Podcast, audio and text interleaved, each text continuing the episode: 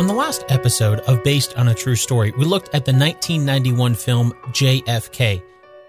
I thought a great follow up to that would be learning about the US president who was sworn into office the same day President Kennedy was assassinated. So that's why on today's episode of Based on a True Story, we're going to compare history with the 2016 film LBJ. Just to be clear, it's not like LBJ is a sequel to Oliver Stone's JFK. I just thought it would make sense covering these two episodes back to back. LBJ was written by longtime Project Runway producer Joey Hartstone, and it was directed by actor, writer, producer, and director Rob Reiner. Interestingly, both the director of the movie and the man cast to play the lead role of President Lyndon B. Johnson, Woody Harrelson, have both admitted in interviews that they hated the real President Johnson because of his stance on Vietnam. So when the project came up, they decided if they were going to do the movie, they'd have to dig a little deeper than the surface level. The rest, as they say, is history. I'm Dan Lefebvre, and this is based on a true story.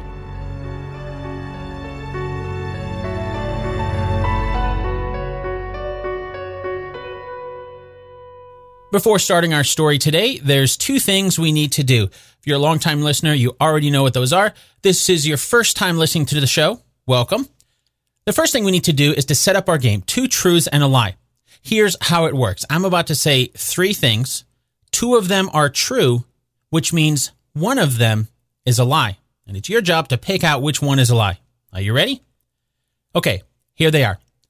Number one LBJ was on board Air Force One while JFK was assassinated.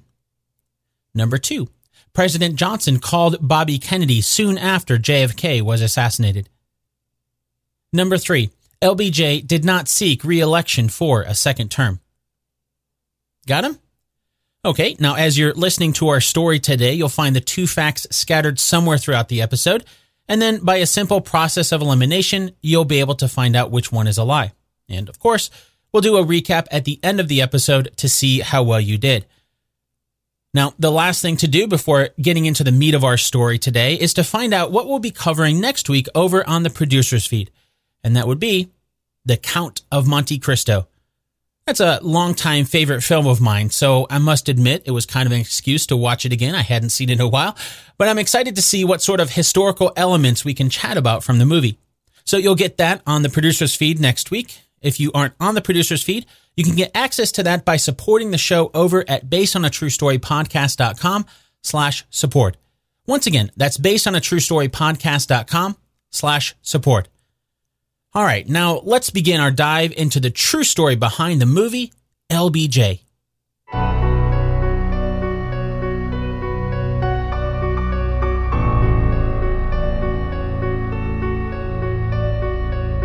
Our movie today begins on November 22nd, 1963. Announcer Bob Walker provides voiceover as we see Air Force One on Dallas's Love Field. First to get off the plane is Kim Allen's version of Jackie Kennedy. The crowd gathered nearby cheers. Then it's President John F. Kennedy, who is played by Jeffrey Donovan, who descends from the craft. We also see Woody Harrelson's version of LBJ, or Lyndon Baines Johnson, on the tarmac. He's there with his wife, Lady Bird Johnson. She's played by Jennifer Jason Lee. As the president and vice president are getting into their motorcade, the movie cuts away to four years earlier. Before we continue, though, I want to point out that here in LBJ, the movie cuts back to November 22nd, 1963 throughout a lot of the film. However, since we just covered the movie JFK, I won't go much into the details of President Kennedy's assassination on November 22nd, 1963, as they're depicted in this movie here, because we already covered them there. Oh, and as a quick side note, Lady Bird is not her real name. Her real name was Claudia Alta Johnson, but everyone called her Lady Bird, and since the movie does, that's what I'll call her throughout the podcast as well. So, back to the movie's timeline. Four years earlier would have been 1959. The text on screen tells us we're in the office of the majority leader. Based on the conversation, it's clear that Lyndon Johnson is trying to get people to vote for a farm bill. The Farm Bill itself isn't that important to the grand scheme of things, but the movie is correct in showing that Lyndon Johnson was the majority leader for the Democratic Party in the U.S. Senate in 1959. For a bit of context, in case you're not familiar with what that means, basically, there are two key political parties in the U.S. government Republicans and Democrats. There are 100 seats in the Senate, two for each state in the U.S. So when one of those two political parties has 51 or more seats, that party has the majority. The parties then choose who will be the majority leader and minority leader, respectively. As of this recording, the Republican Party has the majority in the U.S. Senate, so a Republican is the majority leader, while a Democrat is the minority leader. In 1959, the Democratic Party had the majority in the Senate, and the Democrat from Texas, Lyndon Johnson, was elected to be the majority leader.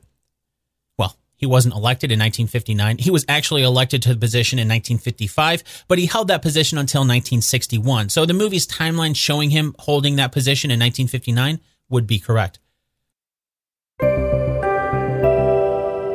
I'm sure it's no surprise that I believe we can learn from history. And that includes my own personal history too. You know how your phone will remind you of photos that you took on this day a few years ago? Well, I just had one pop up and it reminded me of a time a few years ago when my daughter and I were heading out on a four hour drive to a state park.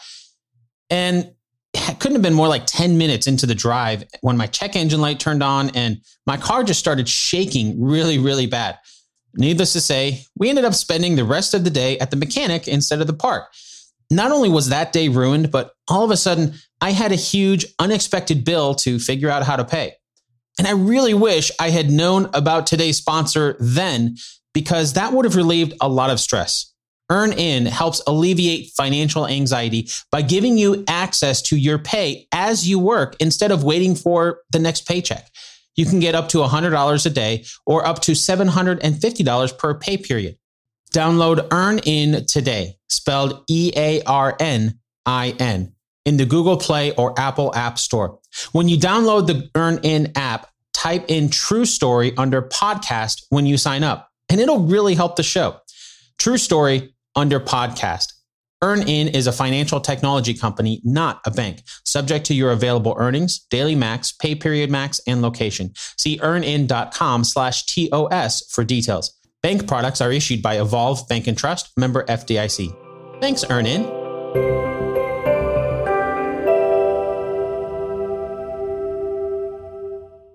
And speaking of the movie's timeline, heading back there now, the next bit of text we see says that we're on the Johnson Ranch in Texas. It's still 1959. Lyndon is hunting with Bobby Kennedy. Bobby is played by Michael Stahl David in the movie. As they're hunting, Bobby asks Lyndon if he'd consider supporting his brother for president. Lyndon says, Of course, he'll support whomever is nominated. Even if that's you? Bobby asks a bit indignantly. Lyndon turns to him and clarifies, I have no intention of running for president. After this, the movie cuts to a scene where we see a Johnson for President poster hanging up. Even though we see Woody Harrelson's version of Lyndon get upset on the phone with someone for making the poster despite his not having announced, the implication is clear. Then, after Lyndon storms out of the room, we overhear a couple of his men who are wondering why he's so hesitant to announce he's running for president. Is he afraid that people won't vote for him? One asks the other. Ladybird happens to hear the conversation as she walks by and she responds to the question. He's afraid that people won't love him. The specifics for these scenes are made up for the movie, of course, but the overall concept that Lyndon Johnson was hesitant to announce his candidacy for president is true. It's even true that Bobby Kennedy visited Lyndon Johnson on his ranch to find out if he was going to be running for president. Bobby was the campaign manager for his brother John. But Lyndon wasn't interested in running quite yet. There were others who urged him to run. Probably the most notable of these was a man we see in the movie, Jim Rowe. He's played by Brian Batt in the movie. With the 1960 presidential election around the corner, the people in the Democratic Party were trying to find out who the best nominees would be. In the beginning of 1959, there were six men who were frontrunners.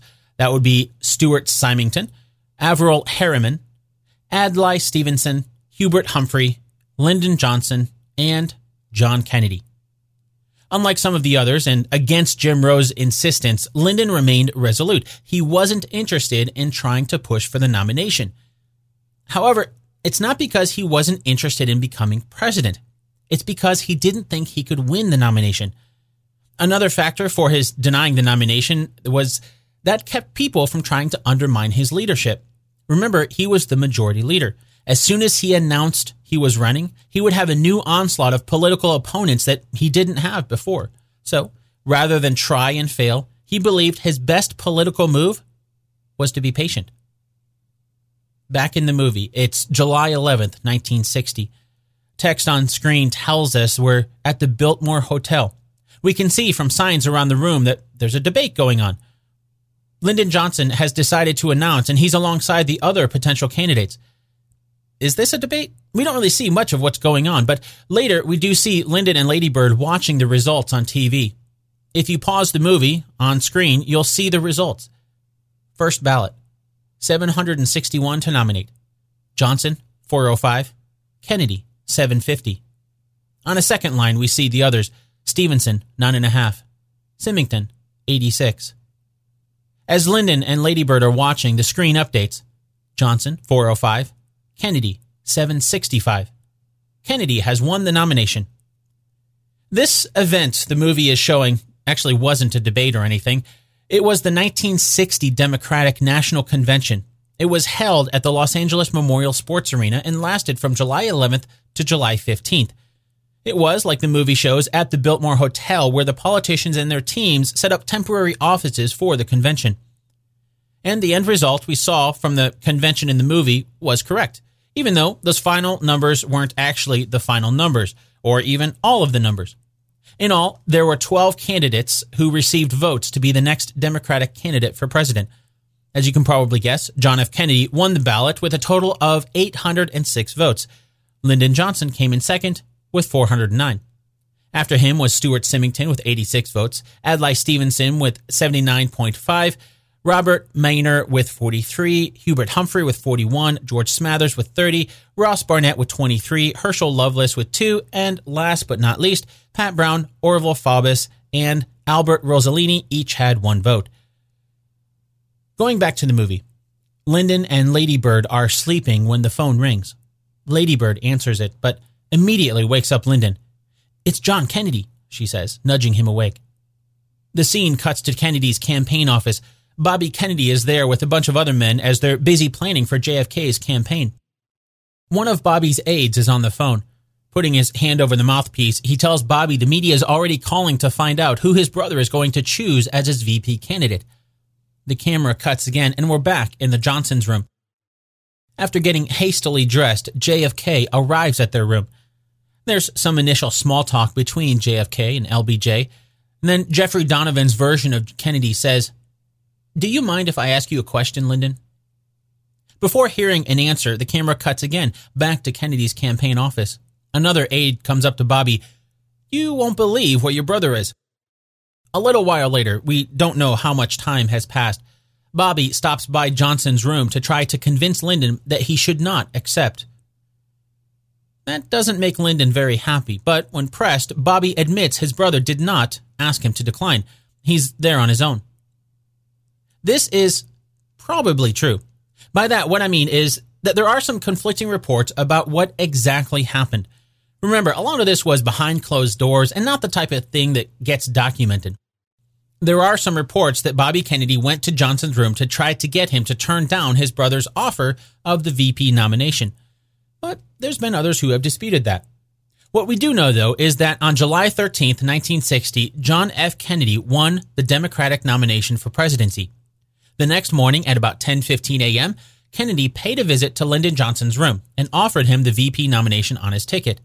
This was done against his brother Bobby's advice and against the advice of a lot of other party leaders. According to a lot of political historians, the reason for JFK asking LBJ to join his presidential campaign had a lot to do with LBJ's influence in the southern states. With JFK from Massachusetts and LBJ being from Texas, they thought that it could be a winning ticket for the presidency. And, as we know from history, they were right. But just barely. There were 66,832,818 votes cast in the 1960 presidential election. John F. Kennedy and Lyndon B. Johnson won that election by a total of 112,827 votes and 84 electoral votes. It was one of the closest U.S. presidential races in history. Heading back to the movie, there's a brief moment where we see the now Vice President Johnson talking with a couple of his staffers. There's two of them sitting at a table, and Vice President Johnson is sitting, well, he's sitting on a toilet in the adjacent room. The door is wide open as they're talking about strategy. This particular scene may have been made up, but it's something that certainly could have happened. Most historians agree that Lyndon B. Johnson was the most vulgar of all presidents. Not to get too far ahead of the movie's timeline, but when Johnson was president, there's one story of a UN official named Arthur Goldschmidt who was meeting with President Johnson in the Oval Office.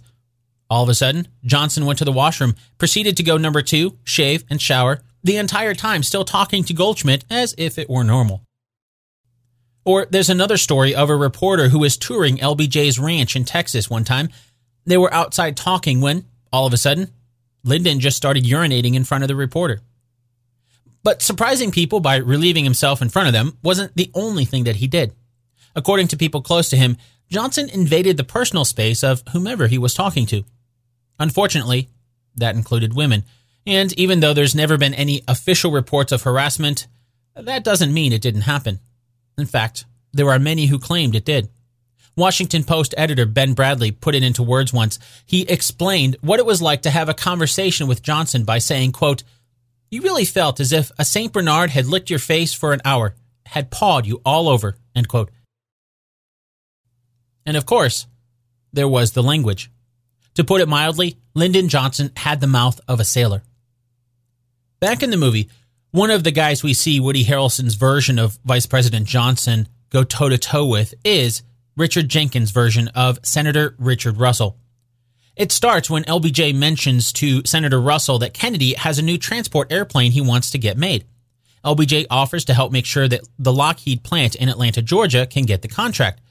That'd be about a billion dollars for Russell's home state, something that he likes. But LBJ insists that Russell has to ensure the plant makes some changes. You see, it's a racially segregated plant. Can't have that while working on a project for President Kennedy, who was pushing for civil rights. Senator Russell is not happy about that. Well, that is true. I couldn't find anything in my research to tie Russell directly to the Lockheed plant plan. In truth, what happened was that in 1961, Johnson was trying to find a way to start breaking into the racism that flourished in the South. There was an attorney in Atlanta named Robert Troutman who had been getting tons of complaints from the NAACP about a Lockheed plant in Marietta, Georgia. It was the perfect opportunity to get started. Or was it? For their part, the Lockheed Corporation was more than happy to find a way to fix the issue. It wasn't really because they were embracing civil rights, but mostly because the complaints from the NAACP were putting their contracts with the federal government at risk. Basically, it risked hurting their bottom line. Before long, Lockheed had removed their white and colored signs and promised that they were starting to hire more black folks. As for Senator Richard Russell, even though I couldn't find any connection to him and the Lockheed contract like the movie implies, the movie is still correct in showing that he heavily favored segregation. In fact, Russell teamed up with Senator Strom Thurmond to write the Declaration of Constitutional Principles in 1956 more informally known as the Southern Manifesto, the basic gist of the document is a statement in opposition of racial integration in public places. It was written as a direct reply to the Supreme Court's ruling in 1954 that segregation in public schools was unconstitutional. There were 19 senators and 82 representatives who showed their support for the Southern Manifesto by signing it. In fact, a majority of southern states in the U.S. had their lawmakers sign it. There were three southern senators who did not sign it, though Al Gore Sr. from Tennessee, Estes Kefauver, also from Tennessee, and Lyndon Baines Johnson from Texas. Oh, and yes, Al Gore Sr. was the father of Al Gore, the 45th Vice President of the United States. Back in the movie, we cut back to the motorcade in Dallas that fateful day in 1963. There had been a few cuts back up until now, but this time the text on screen lets us know that the motorcade is entering Dealey Plaza. Vice President Johnson is in a car behind President Kennedy's when the shots are fired. A Secret Service man yells, Get down! And shoves LBJ down as the car starts to speed off. In the hospital, LBJ is ushered into a room while the doctors are trying to save President Kennedy. A man enters with the news Senator Connally and the president have been shot. Connally isn't as bad, but the president? It's bad. After a few more moments, another man enters. The president. He. he's gone. Then, one of the Secret Service men says it. Mr. President? Lyndon Johnson looks up. He is now President Johnson. As I'm sure you probably already know, that happened. On November 22, 1963 at 12:30 p.m., President John F. Kennedy was shot. Senator John Connally's seat was in the same car right in front of Kennedy. He was also shot with one of the bullets that hit Kennedy continuing on and striking Connally in the back just under his right armpit. The motorcade rushed off to nearby Parkland Memorial Hospital. Once there, doctors tried to save President Kennedy's life, but it was too late. Technically, Vice President Johnson became President Johnson as soon as Kennedy died. But, according to the movie, Lyndon Johnson not only refuses to go back to Washington, D.C. without Jackie Kennedy, but he also calls up Bobby Kennedy. There's a bit of sneakiness going on here in the movie because we see Lyndon Johnson ask someone to take notes during his call, but she can only hear one side of the conversation. So when he's on the phone with Bobby, he manages to get the conversation to a point where it sounds like Bobby is insisting that Lyndon get sworn in there in Dallas. But hearing both sides of the conversation in the movie as viewers, we can tell that Bobby wanted JFK to return to Washington, D.C. in Air Force One as the president, as a final act of courtesy for the man. That phone call actually happened, although it's something and we don't really know exactly what was said because Lyndon Johnson and Bobby Kennedy were the only ones who heard both sides of it. That took place at 1:56 p.m. in Dallas or 2:56 p.m. in Washington D.C. Although that's not where Bobby was. He was in Hickory Hill, New York, having lunch with his wife Ethel and meeting with a U.S. attorney there. But the time zone between New York and Washington, D.C. is the same. About 30 minutes earlier, at 2:25 p.m. New York time, Bobby had gotten another call. That call was from J. Edgar Hoover, confirming that President Kennedy, his brother, had been killed.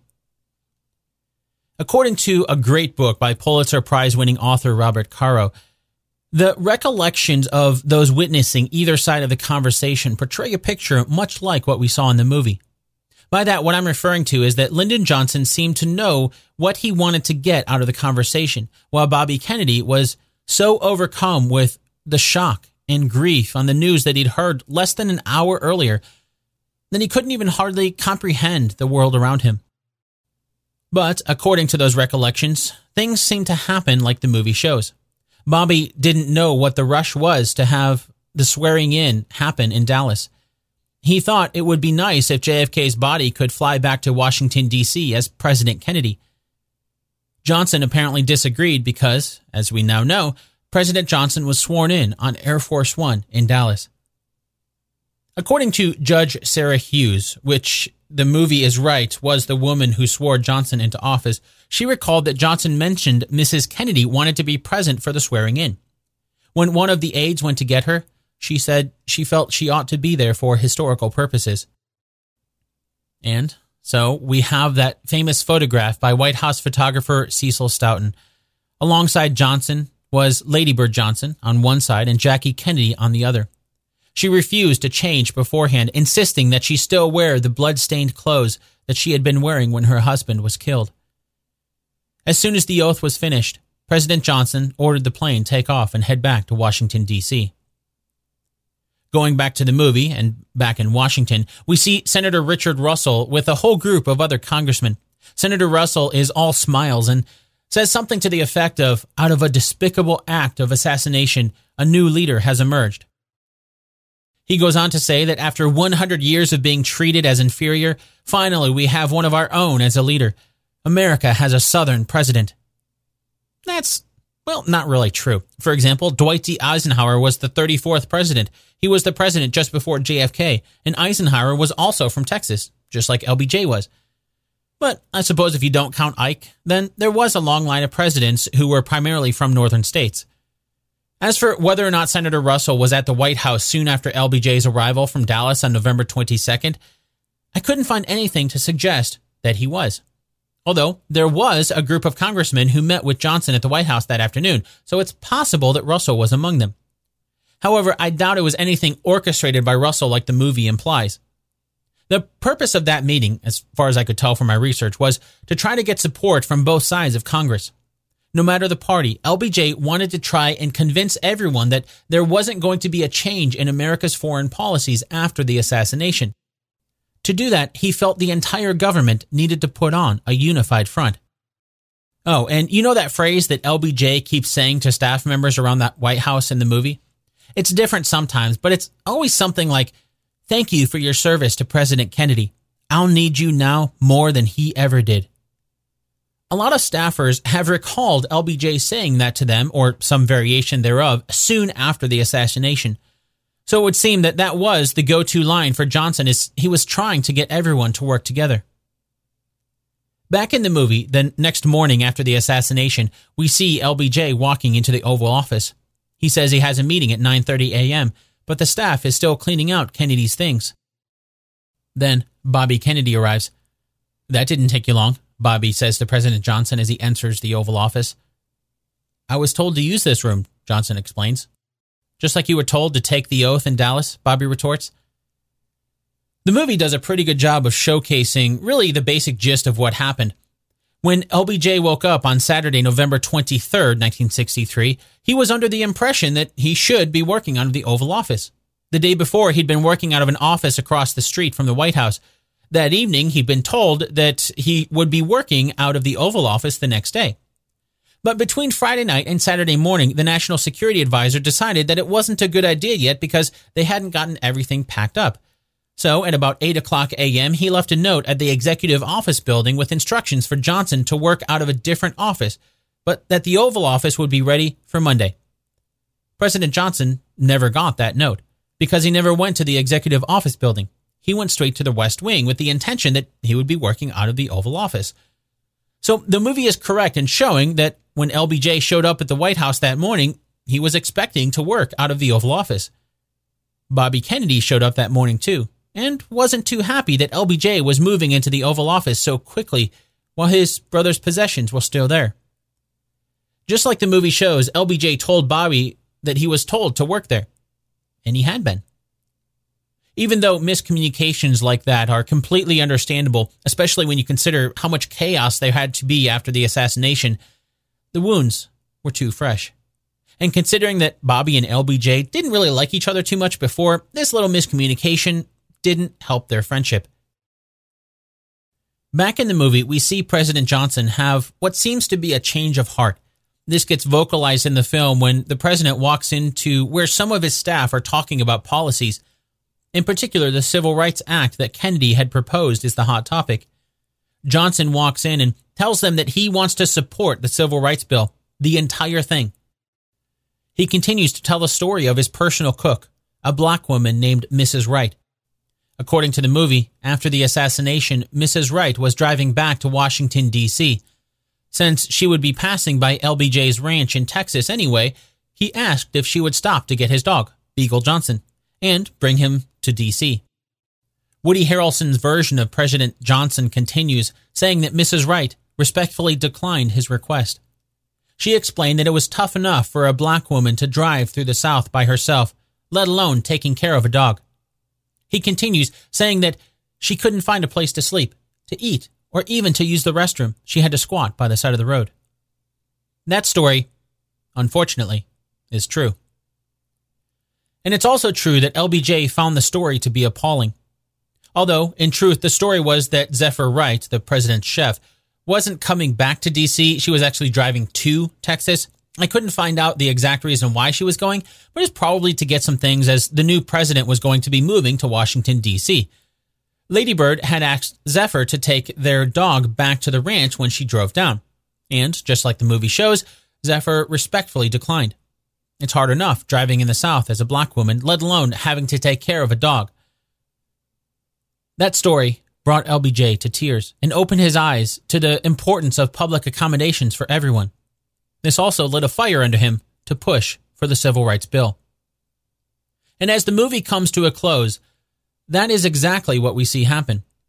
President Johnson addresses the House of Representatives in an address that, as the movie describes it, is both a farewell to President Kennedy, but also a proper introduction to President Johnson.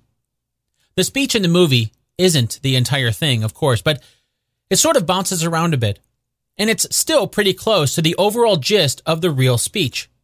In fact, I think this might be a good time to hear that real speech. This is what's come to be known as the Let Us Continue speech by President Lyndon Baines Johnson, delivered to a joint session of Congress on November 27, 1963. Mr. Speaker, Mr. President, members of the House, members of the Senate, my fellow Americans. All I have, I would have given gladly not to be standing here today. The greatest leader of our time has been struck down by the foulest deed of our time. Today, John Fitzgerald Kennedy lives on in the immortal words and works that he left behind. He lives on in the mind and memories of mankind. He lives on in the hearts of his countrymen. No words are sad enough to express our sense of loss. No words are strong enough to express our determination to continue the forward thrust of America that he began.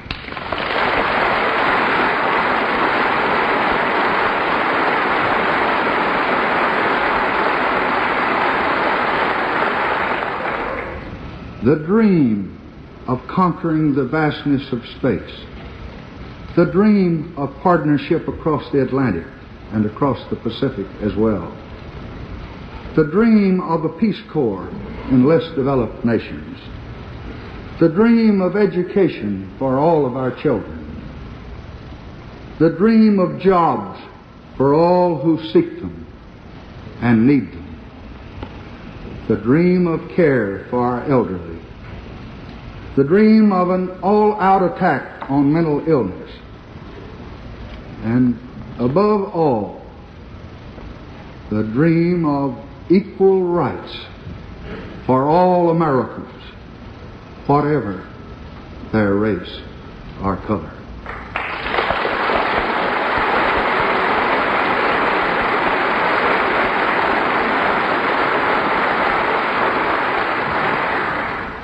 These and other American dreams have been vitalized by his drive and by his dedication. And now the ideas and the ideals which he so nobly represented must and will be translated into effective action.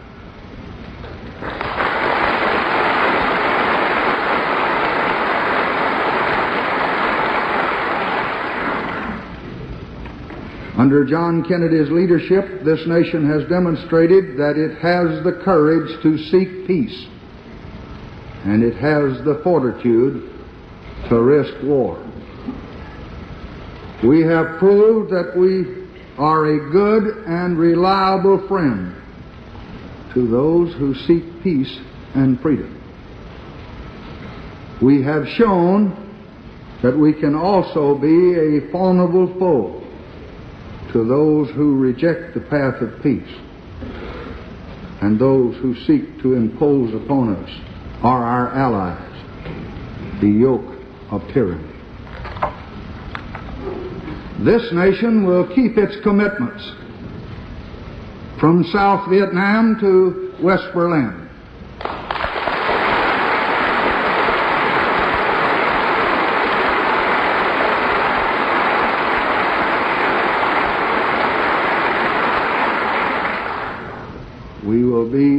Unceasing in the search for peace, resourceful in our pursuit of areas of agreement, even with those with whom we differ, and generous and loyal to those who join with us in common cause.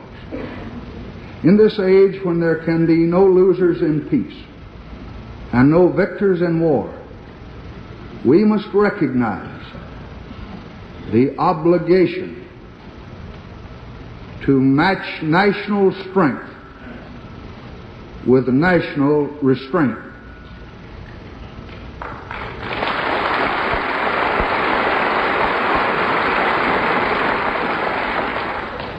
We must be prepared at one and the same time for both the confrontation of power and the limitation of power. We must be ready to defend the national interest and to negotiate the common interest. This is the path that we shall continue to pursue. Those who test our courage will find it strong, and those who seek our friendship will find it honorable. We will demonstrate anew that the strong can be just in the use of strength, and the just can be strong in the defense of justice. And let all know we will extend no special privilege and impose no persecution.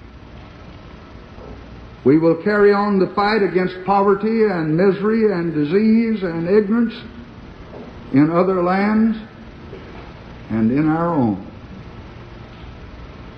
We will serve all the nation, not one sector or one sector or one group, but all Americans.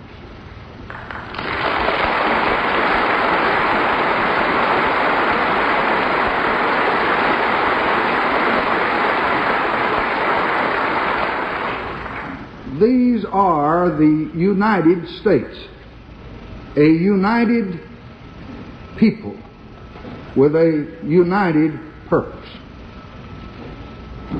Our American unity does not depend upon unanimity. We have differences, but now, as in the past, we can derive from those differences strength, not weakness, wisdom, not despair. Both as a people and a government, we can unite upon a program, a program which is wise and just, enlightened and constructive.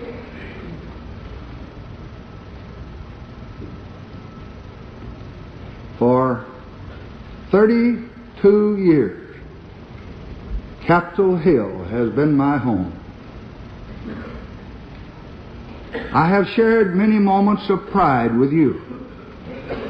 Pride in the ability of the Congress of the United States to act, to meet any crisis, to distill from our differences strong programs of national action.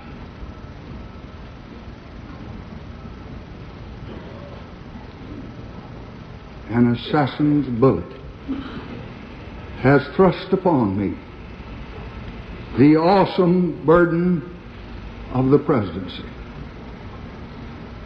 I am here today to say I need your help. I cannot bear this burden alone. I need the help of all Americans in all America.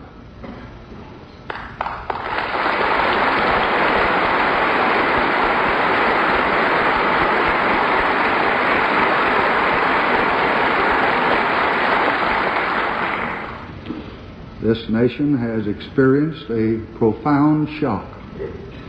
And in this critical moment, it is our duty, yours and mine, as the government of the United States, to do away with uncertainty and doubt and delay, and to show that we are capable of decisive action.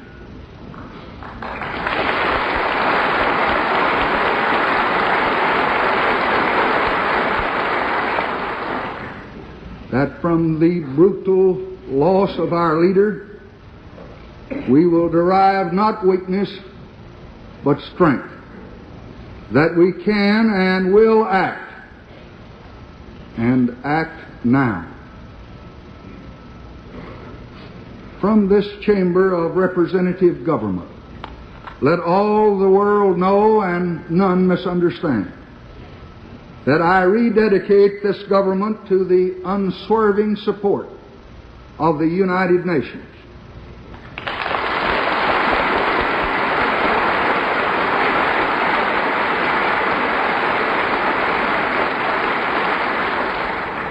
To the honorable and determined execution of our commitments to our allies.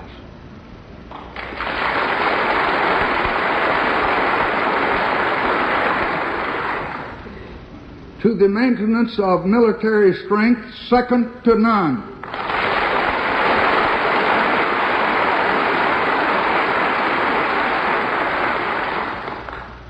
To the defense of the strength and the stability of the dollar.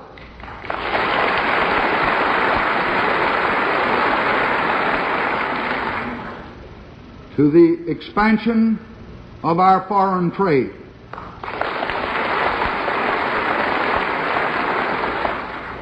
to the reinforcement of our programs of mutual assistance and cooperation in Asia and Africa.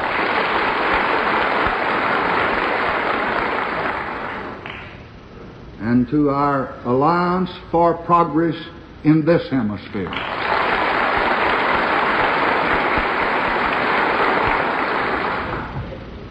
On the 20th day of January in 1961, John F. Kennedy told his countrymen that our national work would not be finished in the first thousand days, nor in the life of this administration, nor even perhaps in our lifetime on this planet.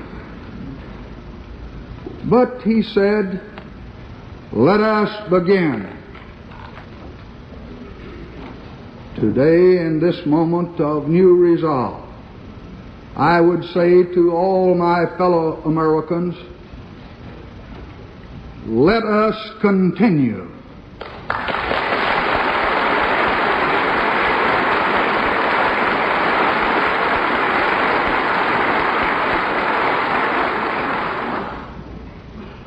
This is our challenge.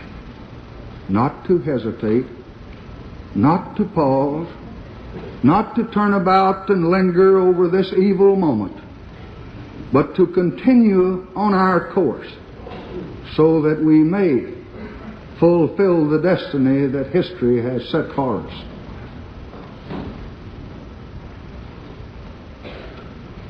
Our most immediate tasks are here on this hill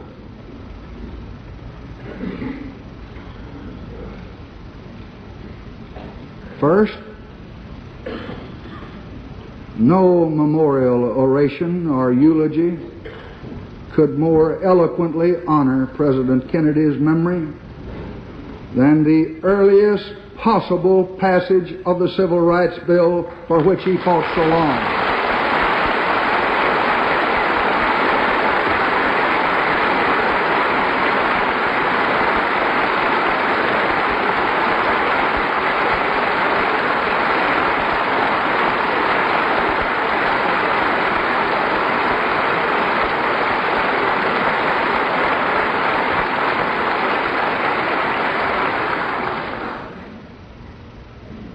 have talked long enough in this country about equal rights. we have talked for a hundred years or more. It is time now to write the next chapter and to write it in the books of law.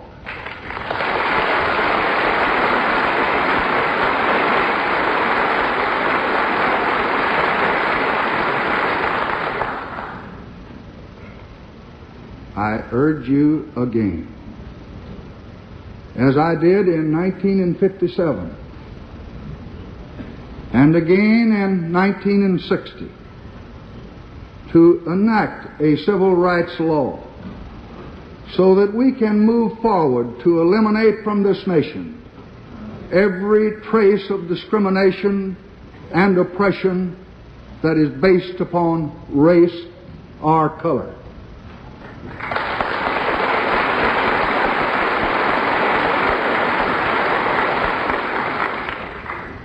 There could be no greater source of strength to this nation both at home and abroad.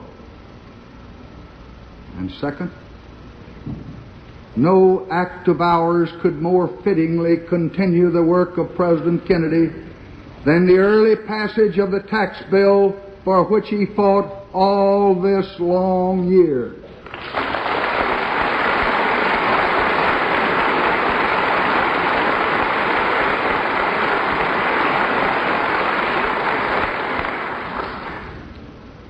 This is a bill designed to increase our national income and federal revenues and to provide insurance against recession. That bill, if passed without delay, means more security for those now working, more jobs for those now without them, and more incentive for our economy. In short, this is no time for delay. It is a time for action.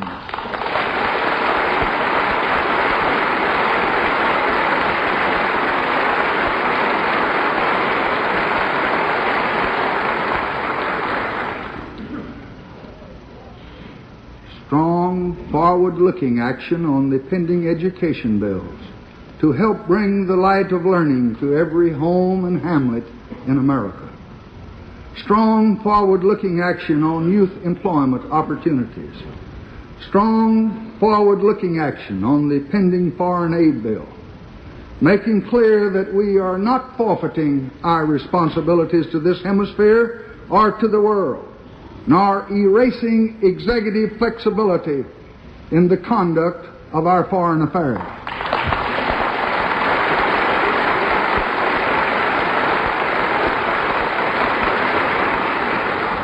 And strong, prompt, and forward looking action on the remaining appropriation bills.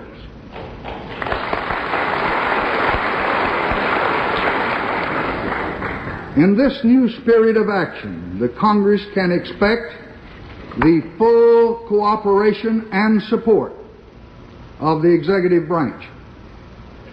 And in particular, I pledge that the expenditures of your government will be administered with the utmost thrift and frugality.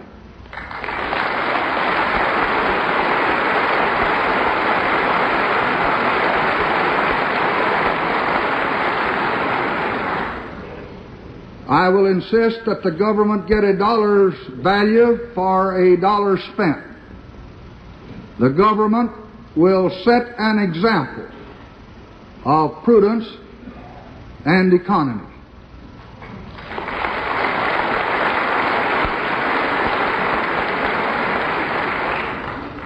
This does not mean that we will not meet our unfilled needs or that we will not honor our commitments. We will do both.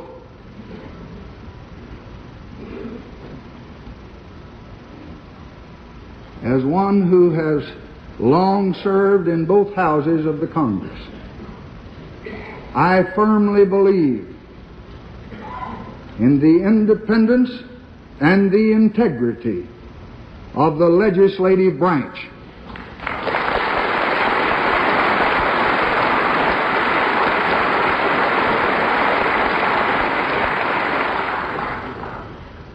And I promise you that I shall always respect this.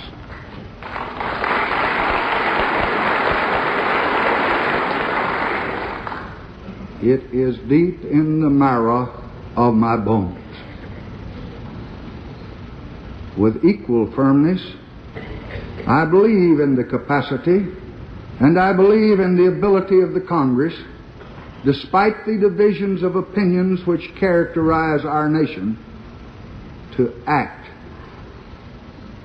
To act wisely, to act vigorously, to act speedily when the need arises.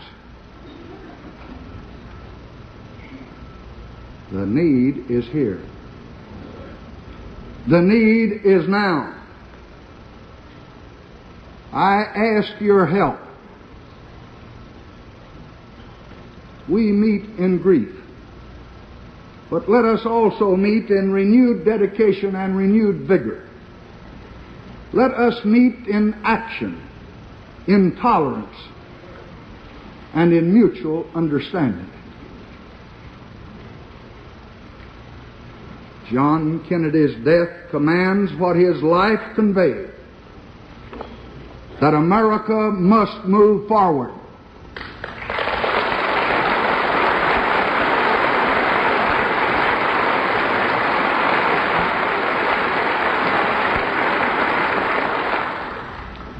The time has come for Americans of all races and creeds and political beliefs to understand and to respect one another.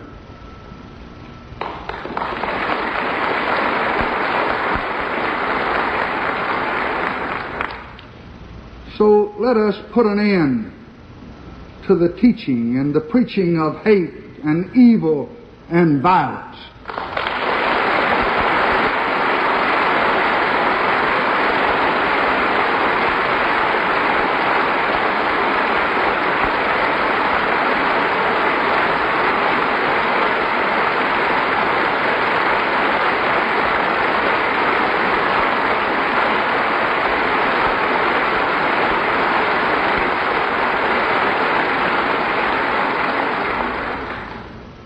let us turn away from the fanatics of the far left and the far right, from the apostles of bitterness and bigotry, from those defiant of law, and those who pour venom into our nation's bloodstream.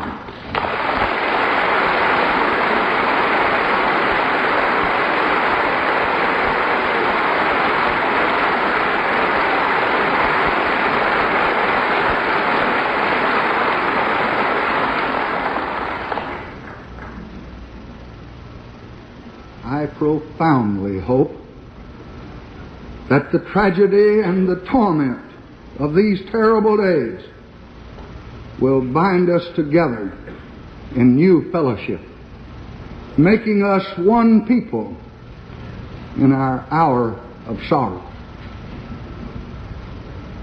So let us here highly resolve that John Fitzgerald Kennedy did not live or die in vain.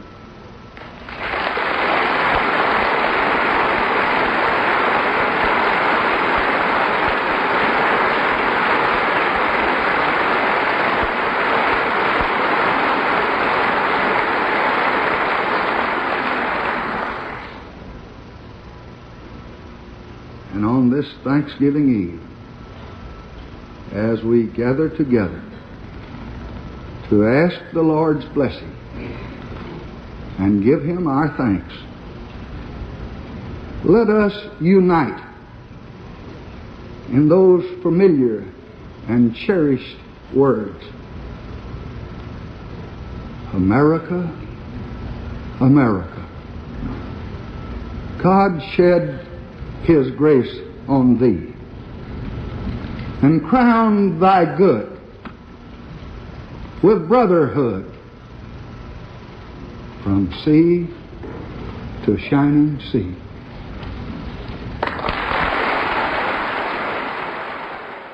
The movie comes to a close by giving us some final bits of text, so let's fact check those. It starts by saying on July 2nd, 1964, President Johnson realized President Kennedy's dream and signed the Civil Rights Act of 1964 into law.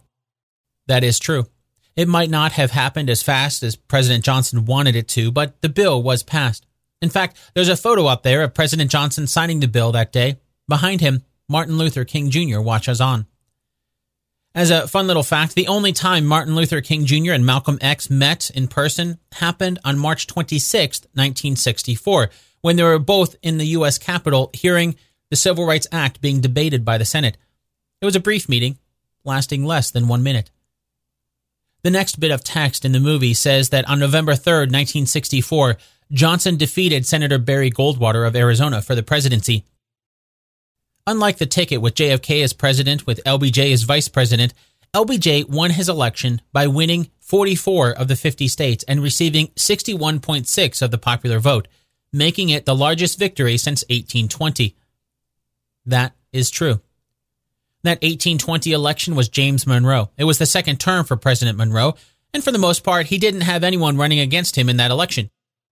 The only other person to receive an electoral vote was the Secretary of State, John Quincy Adams, a man who would end up becoming the president after Monroe's second term ended in 1825. As for the election in 1964, President Johnson and his running mate, Hubert Humphrey, received 486 electoral votes, while Senator Barry Goldwater and his running mate, William Miller, only received 52. Just like the movie says, LBJ won 44 of the 50 states and had 61.1% of the popular vote. For a bit of comparison between the 1960 and 1964 elections, JFK won the election in 1960 with 34,220,984 votes. That's 49.72% of the popular vote. The Republican candidate who lost that year was Richard Nixon, who had 34,108,157 votes. As we learned earlier, that's a difference of only 112,827 votes. In the 1964 election, LBJ won with 43,127,041 votes for 61.1%. His opponent had 27,175,754 votes for 38.5%. That's a difference of 15,951,287 votes, quite a bit more than the previous election. The next bit of text explains that in his next term, Johnson passed the Voting Rights Act of 1965 and established programs like Medicare, Medicaid, and Head Start. That's all true, too. While the Civil Rights Act of 1964 was a landmark law, the Voting Rights Act of 1965 built on that by prohibiting racial discrimination in the voting process. As for Medicare, Medicaid, and Head Start, those were all part of what historians refer to as Johnson's, quote, war on poverty, end quote. It also included things like food stamps and federally funded programs for secondary education called work study. The Medicare bill was passed in 1965. Johnson was also responsible for creating a new transportation department, which included the Coast Guard and the FAA, among other departments. That was also in 1965. In 1968, President Johnson signed the Gun Control Act of 1968. This was in response to the assassination of Robert Kennedy, Bobby. That happened in June of 1968, but also because of the assassination of JFK and Martin Luther King Jr., the latter of which also happened in 1968. The last bits of text in the movie explain that toward the end of his term, President Johnson started to get backlash because of his escalation of the war in Vietnam. American deaths were rising and anti war protests intensified. Then, according to the movie, on March 31st, 1968, President Johnson declared on TV that he would not seek nor accept the nomination of the party for another term as president. The final text on screen says that Johnson was the last sitting president to choose not to run for re election. That is all true. The Vietnam War began in 1955 while President Eisenhower was still in office. When President Kennedy was elected, he escalated things by sending more American troops to the war torn region. By the time President Kennedy was assassinated, there were about 16,000 troops in Vietnam. He had planned to remove about a thousand of those by the end of 1963. When Johnson took office, he reversed that order.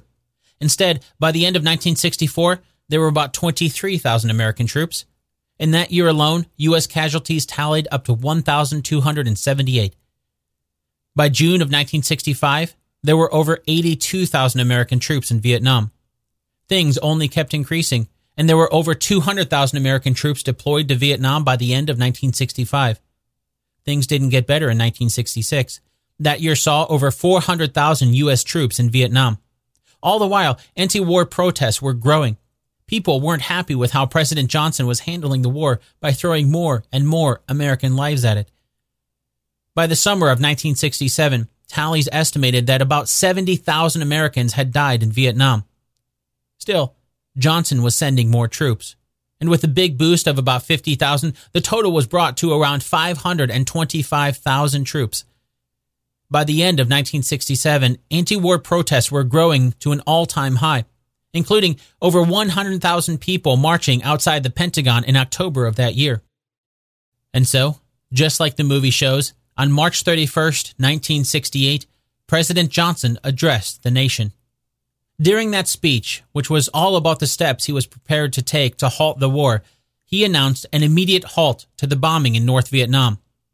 Then, at the end of the 40 minute speech, he said this I have concluded that I should not permit the presidency to become involved in the partisan divisions that are developing in this political year. With American sons in the field far away, with America's future under challenge right here at home, with our hopes and the world's hopes for peace and the balance every day, I do not believe that I should devote an hour or a day of my time to any personal partisan causes or to any duties other than the awesome duties of this office, the presidency of your country. Accordingly, I shall not seek, and I will not accept the nomination of my party for another term as your president. But let men everywhere know, however, that a strong and a confident and a vigilant America stands ready tonight to seek an honorable peace and stands ready tonight to defend an honored cause, whatever the price, whatever the burden, whatever the sacrifice that duty may require. Thank you for listening. Good night, and God bless all of you.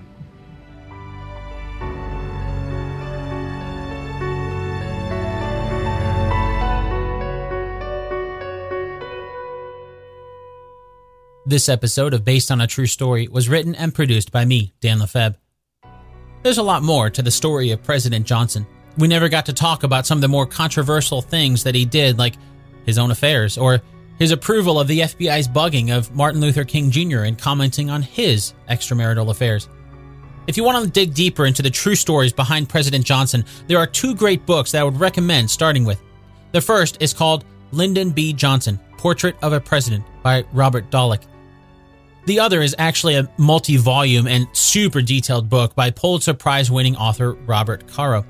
That series is called The Years of Lyndon Johnson. They're all great, but if you want to get a good insight into the events that we see in the movie's timeline, get the fourth volume, The Passage of Power. As always, I've got links to both of those books as well as plenty more resources to start your own deep dive into the presidency of LBJ over at basedonatruestorypodcast.com. Okay, now it's time for the answer to our two truths and a lie game from the beginning of the episode. As a refresher, here are the two truths and one lie. Number one LBJ was on board Air Force One while JFK was assassinated. Number two President Johnson called Bobby Kennedy soon after JFK was assassinated. Number three LBJ did not seek re election for a second term. Did you find out which one is a lie? As we learned, President Johnson did call Bobby Kennedy about being sworn in as president soon after his brother was assassinated. So, number two is true. We also learned that in March of 1968, President Johnson announced that he had no intention of seeking re election. So, number three is true. That means the lie is number one. As we also learned, then Vice President Johnson was in the motorcade when JFK was assassinated on November 22nd, 1963. In fact, if you want to get into some of the conspiracy side of that, there are some who say that LBJ started ducking from the bullets before they were even fired, indicating that he might have known something ahead of time. Of course, others dispute that. But that brings us to an end of this episode. If you're a based on a true story producer, I look forward to chatting with you again next Monday when we'll look at some of the true story that we saw in The Count of Monte Cristo. Don't forget you can find all the links for this episode or request a future episode over at basedonatruestorypodcast.com. And if you want to get in touch with me, you can find me on Twitter where I'm at Dan Lefebvre, D-A-N-L-E-F-E-B, or you can shoot me an email at dan at basedonatruestorypodcast.com. If I don't hear from you before then, I hope to chat with you again next Monday over on the producer's feed. Until then, thanks so much for listening, and I'll chat with you again really soon.